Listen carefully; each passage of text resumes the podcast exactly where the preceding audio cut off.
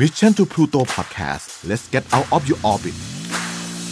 Sport Journey ที่ไหนมีกีฬาที่นั่นมีวัฒนธรรม กับผม โจอี้ชัยยุทธกิติชัยวัฒน์ครับ วัสดีครับ คุณผู้ฟังขอต้อนรับกลับเข้าสู่รายการ Sport Journey ที่ไหนมีกีฬาที่นั่นมีวัฒนธรรม กับผมโจอี้ชัยยุทธนะครับ เราจะเจอกันแบบนี้ทุกวันพุธนะครับ ทาง Mission to Pluto Podcast ในทุกๆช่องทางเลย ไม่ว่าจะเป็น YouTube นะฮะ Spotify นะครับ แล้วก็ Apple Podcast ถ้าสะดวกทางไหนเนี่ยลองฟังได้ทุกๆ ช่องทางเลย รายการของเรานะครับจะเล่าเรื่องราวเกี่ยวกับวงการกีฬา ที่มีวัฒนธรรม แล้วก็มีเรื่องราวที่น่าสนใจ ให้กับคุณผู้ฟังได้เข้าใจกันมากขึ้นสำหรับวันนี้เนี่ยโจอี้จะเล่าเรื่องราวของกีฬาที่มีชื่อว่ารักบี้ฮะในไทยเนี่ยหลายคนคงงงแล้วก็ไม่เข้าใจกฎกติกาการเล่นรักบี้นะครับ เห็นว่าเป็นผู้ชายตัวใหญ่ๆเออวิ่งถือแย่งลูกกันชนกันตุ้งตั้งตุ้งตั้งนะฮะแต่ว่า ถ้าเกิดผมพูดถึงการเต้นฮาก้าแหละครับ จะเริ่มนึกภาพออกใช่ไหมครับ เออ ลองนึกถึงภาพยนตร์อย่างเรื่อง Fast and Furious นะครับ ตอน Hop and Shaw ก็ได้ก็จะมีฉากที่ The Rock ของเราเนี่ย ไปเต้นฮาก้าก่อนที่พวกเขาเนี่ย จะสู้รบกับพวกตัวร้ายในเรื่องนะฮะก็การเต้นก็จะคล้ายๆประมาณนั้นเลย จริง ๆ แล้วเนี่ยฮาก้ากับรักบี้มันมาด้วยกันได้ยังไง แล้วมันมีความสัมพันธ์กันยังไง เดี๋ยววันนี้จะเล่าให้ฟังนะครับคือมันจะมีทีมหนึ่งครับที่ชื่อว่า New Zealand All Black นะครับก็คือ ทีมรักบี้ของทีมชาตินิวซีแลนด์ ที่ก่อนที่พวกเขาจะเริ่มการแข่งขันทุกครั้ง เขาจะมีการเต้นฮักก้ามาก่อน ซึ่งฮักก้าเนี่ยก็มีต้นกำเนิดมาจากประเทศนิวซีแลนด์นี่แหละครับ เขาเชื่อว่าการเต้นฮักก้าเนี่ยจะเป็นการเรียกขวัญกำลังใจ เป็นการข่มขวัญคู่ต่อสู้ทำให้คู่ต่อสู้เนี่ยรู้สึกขนลุกขนพองกับความน่ากลัวน่าเกรงขามนะฮะเพราะว่าการเต้นของพวกเขาเนี่ยเขาจะใช้มือตีที่ลำตัวนะครับ และโห่ร้องะโกนอย่างเสียงดัง หน้าตาขึงขัง และเต็มไปด้วยความสามัคคีอย่างพร้อมเพรียง เล่นทำให้คนทั้งสนามที่เป็นผู้ชมอยู่ในขณะนั้นเนี่ยขนลุกไปตามๆกัน ถึงความยิ่งใหญ่ความทรงพลังของพวกเขา มันเลยทำให้ทีมฝั่งตรงข้ามเนี่ยโอ้โห เป็นยังไงครับ รู้สึกถึงความน่ากลัวแล้วก็รู้สึกว่าทำไมทีมนิวซีแลนด์ออ l แบล็กมันถึงทรงพลังอย่างนี้ วันนี้เนี่ยผมเลยจะมาเล่าถึงฮาก้าแล้วก็รักบี้ แต่ก่อนอื่นเนี่ยขอเริ่มจากการเต้นฮาก้าก่อน ว่ามีที่มาที่ไปจากชนเผ่าที่ชื่อว่าเมารีครับ ชนเผ่านี้เนี่ยอยู่ในนิวซีแลนด์ตั้งแต่อดีตเลยแหละครับ เป็นชนเผ่าชนเผ่าหนึ่งที่เขาจะเต้นฮักก้ากันก่อนออกการสู้รบกับศัตรูครับ พวกเขาจะเต้นกันฮักก้าเนี่ยอย่างพร้อมเพรียงเลยก่อนที่พวกเขาจะออกรบ อย่างที่ผมบอกว่ามันปลุกใจทำให้มันฮึกเหิม แล้วมันก็เป็นประเพณีที่มันสืบทอดต่อกันมาของชาวนิวซีแลนด์ฮะ ใครอยากดูเนี่ยเดี๋ยวผมให้ทีมงานช่วยแปะลิงก์ไว้ให้ด้านล่างนะครับใน YouTube ลองเข้าไปดูกันได้ ว่าการเต้นของพวกเขาเนี่ยมันเท่แล้วมันขนลุกกันมากแค่ไหนครับการกระทืบเท้าหน้าตาบางครั้งเนี่ยก็มีการคำรามทาหน้ากันก็มีนะฮะจริง ๆ แล้วเนี่ยการเต้นฮักก้าเนี่ยเขาไม่ได้จะเต้นเฉพาะก่อนการแข่งขันอย่างเดียว แต่ว่ามันเป็นประเพณีที่เขาซึมซับกันมาในนิวซีแลนด์เลย บางครั้ง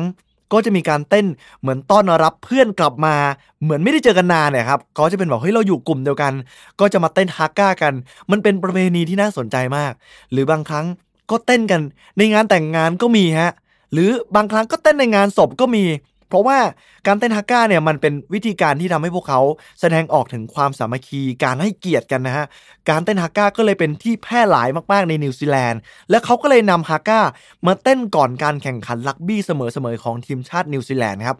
โดยเนื้อเพลงที่พวกเขาร้องเนี่ยจะมีชื่อเพลงว่า Kapa o Pango ซึ่งเนื้อเพลงของเขานะครับถ้าแปลออกมาแล้วเนี่ยเขาจะพูดว่า นี่คือสนามของเรา แผ่นดินของเรา และนี่คือเวลาของพวกเรา ช่วงเวลาของเรา พวกเราคือ All Black ความเหนือชั้นของพวกเราจะทำให้เราชนะ และจะไปอยู่บนจุดสูงสุดให้ได้ และบางช่วงบางตอนนะครับในเพลงนี้เนี่ยก็คล้ายๆกับการเชิญพลังของพระอาทิตย์ ลงมาเป็นแสงสาดแห่งชัยชนะให้กับพวกเขา มันทำให้พวกเขาฮึกเหิมครับมันเป็นเหมือนหลักจิตวิทยาเนาะการแข่งขัน มีอะไรมาทำให้เขารู้สึกว่า มันมีคนที่นอกเหนือจากพวกเขาเนี่ยอยู่ข้างเขาเป็นพลังที่มองไม่เห็นนะมันเท่มากๆเลย นี่แหละคือเรื่องราวของการเต้นฮาก้านะครับ และอย่างที่ผมบอกไปว่า จริง ๆ แล้วเนี่ยเขาก็ไม่ได้เต้นเฉพาะการแข่งขันอย่างเดียว มันเป็นประเพณีที่มีสืบทอดกันมาอย่างยาวนานมากๆ ไม่ได้เต้นเฉพาะรักบี้ ทั้งการแต่งงานงานศพหรือว่างานประเพณีต่างๆ ก็จะเต้นกัน ทีนี้เนี่ยเรามาดูเรื่องราวของกีฬาอย่างรักบี้บ้าง ว่าไอ้เจ้ารักบี้เนี่ยที่เป็นผู้ชายวิ่งแย่งลูกบอลกันมันเกิดขึ้นมาได้ยังไงฮะ แท้จริงแล้วเนี่ยรักบี้ ไม่ได้เกิดในนิวซีแลนด์ ประเทศที่ถือว่ารักบี้เป็นอันดับหนึ่งนะฮะแต่ว่าเกิดใน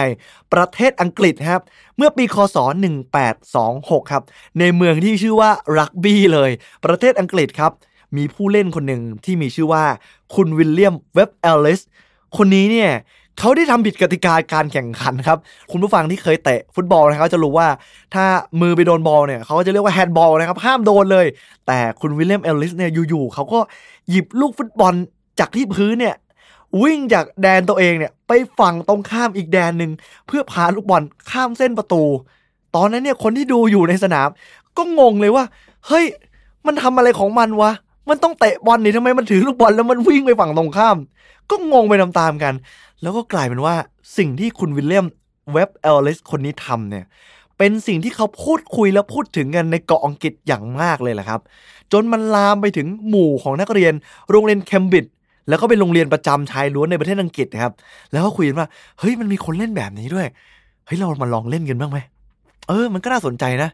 เออเรามาลองเล่นกันบ้างไหมเอ้ยเราเบื่อบอลแล้ว บางคนไม่ชอบเตะบอล เออเรามาลองเล่นอันนี้บ้างไหมแล้วเขาก็เลยตั้งชื่อว่า นั้นเราเรียกกีฬานี้ว่าลักบี้ฟุตบอลแล้วกัน เพราะว่าเป็นการตั้งให้เกียรติของโรงเรียนที่มันเป็นต้นกำเนิดของการเล่นกีฬาแข่งขันนี้ แล้วมันก็กลายว่าไอ้ลักบี้บอลเนี่ยหรือว่าไอ้เกมลักบี้เนี่ยมันแพร่หลายมากๆเลยครับในประเทศอังกฤษ แล้วก็กลายเป็นกีฬาที่เขาจัดขึ้นอย่างเป็นจริงเป็นจังอะ ด้วยการหยิบลูกฟุตบอลวิ่งไปข้ามเส้นไป หลังจากนั้นเนี่ยกฎกติกาเขาก็ได้มีการเหมือนพัฒนาขึ้นมาเรื่อยๆ เลยนะฮะ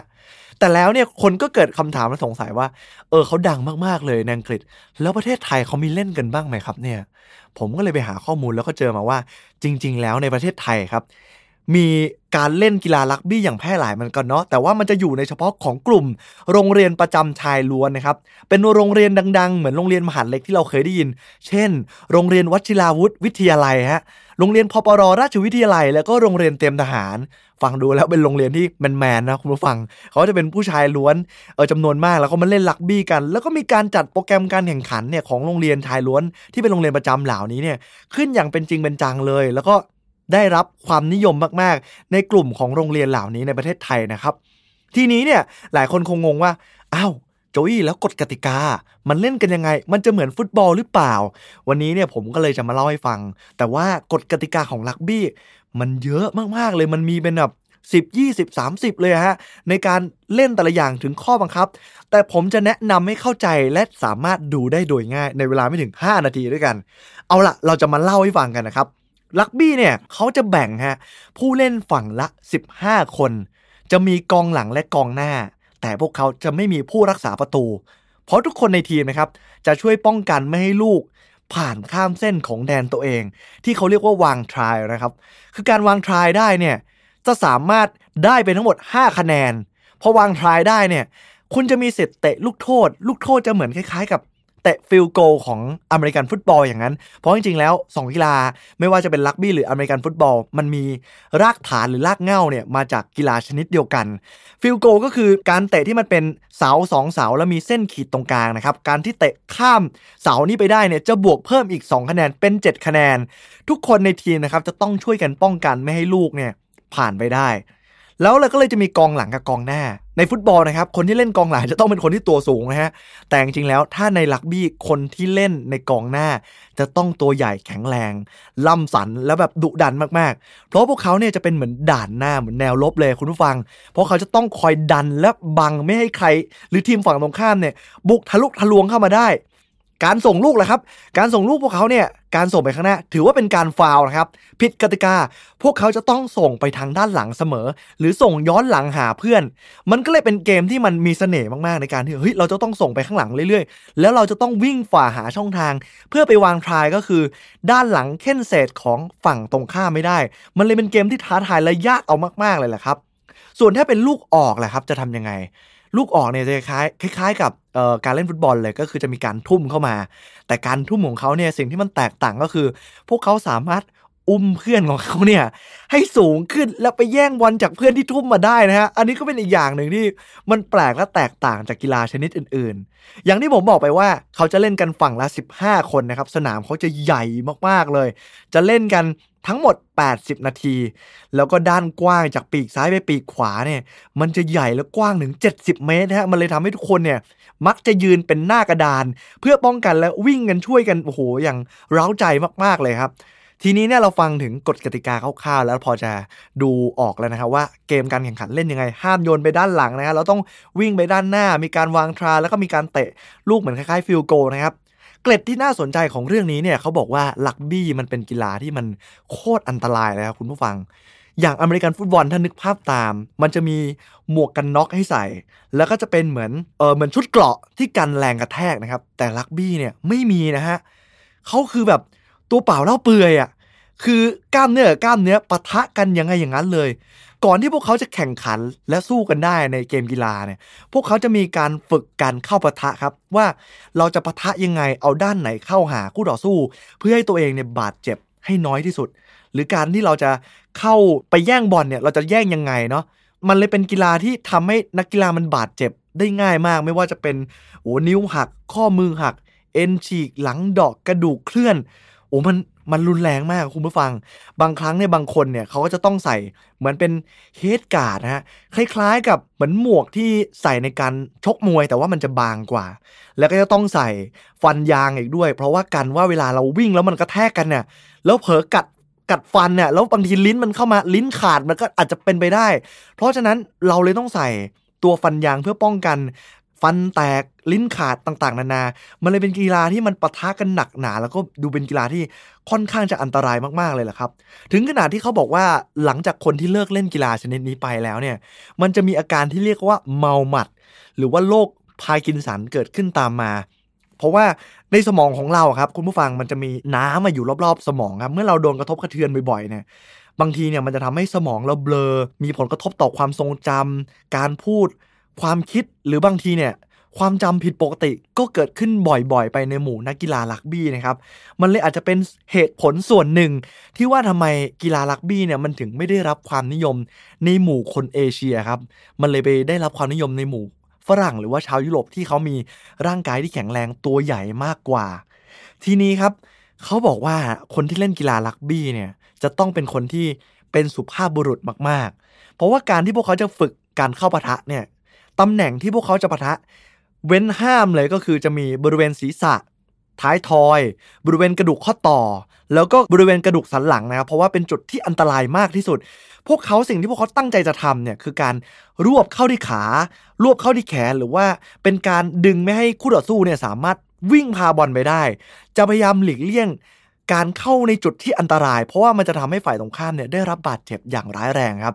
แต่สุดท้ายที่สุดแล้วเนี่ยหลังจากการแข่งขัน ทุกคนก็เป็นเหมือนพี่น้องนักกีฬาร่วมอาชีพกัน นี่คือเป็นเสน่ห์ของกีฬารักบี้นะฮะที่ผมได้นำมาเล่าให้ฟังในวันนี้ กว่าที่จะเป็นนักกีฬารักบี้ได้เนี่ยมันไม่ง่ายเลยนะครับ เพราะว่าต้องการที่พวกเขาจะต้อง maintain ร่างกาย การ firm กล้ามเนื้อต่างๆ แล้วเนี่ย นอกจากกล้ามเนื้อต้องแข็งแรงเหมือนเหมือนนักเพาะกายแล้วเนี่ยสิ่งสำคัญที่มันมากไปกว่านั้น คือเขาต้องฝึกทั้งความเร็ว ทักษะการจับบอล พาบอลการโยนลูกหรือว่าวางแผนการเล่นว่ามันจะเล่นยังไง มันเลยเป็นอะไรที่ออกมาสวยงาม ดุดันและทรงพลังมากๆ นี่คือเรื่องราวของกีฬาลักบี้ที่มีต้นกำเนิดมาจากฟุตบอลในประเทศอังกฤษครับ ในปัจจุบันเนี่ยเขาก็ยังมีการแข่งขันกีฬาลักบี้อย่างแพร่หลายเลย แต่ในประเทศไทยบางทีอาจจะยังไม่ได้รับความนิยมเท่าไหร่ เราก็เลยจะเห็นว่าไม่มีทั้งลีก รวมถึงสโมสรต่างๆ ที่ทำกีฬาลักบี้อย่างเป็นจริงเป็นจัง เท่ากับในออสเตรเลีย นิวซีแลนด์ หรือว่าในอังกฤษที่เขามีเป็นลีกเป็นสโมสรต่างๆ ดัง ๆ เลยนะฮะ นี่คือเรื่องราวของกีฬาลักบี้ที่วันนี้ ผมโจยี่ได้นำมาฝากคุณผู้ฟังไป หวังว่าจะชอบกันและเข้าใจถึงกฎกติกาลักบี้ และความเจ๋งท่าเต้นที่ทรงพลังของการเต้นฮักก้ากันมากขึ้นนะครับ ถ้าอยากติชมตรงไหนเข้ามาพูดคุยกันได้ หรืออยากรับรู้เรื่องราวของกีฬาด้านไหนเนี่ยมาคอมเมนต์บอกได้ เดี๋ยวโจอี้จะหาเรื่องราวมาเล่าให้ฟัง รับรองว่าสนุกแน่ๆสำหรับวันนี้ Sport Journey หมดเวลาลงแล้ว เจอกันใหม่วันพุธหน้า ลาไปก่อน สวัสดีครับ Mission to Pluto Podcast let's get out of your orbit สปอร์ตเจอร์นี่ที่ไหนมีกีฬาที่นั่นมีวัฒฒนธรรม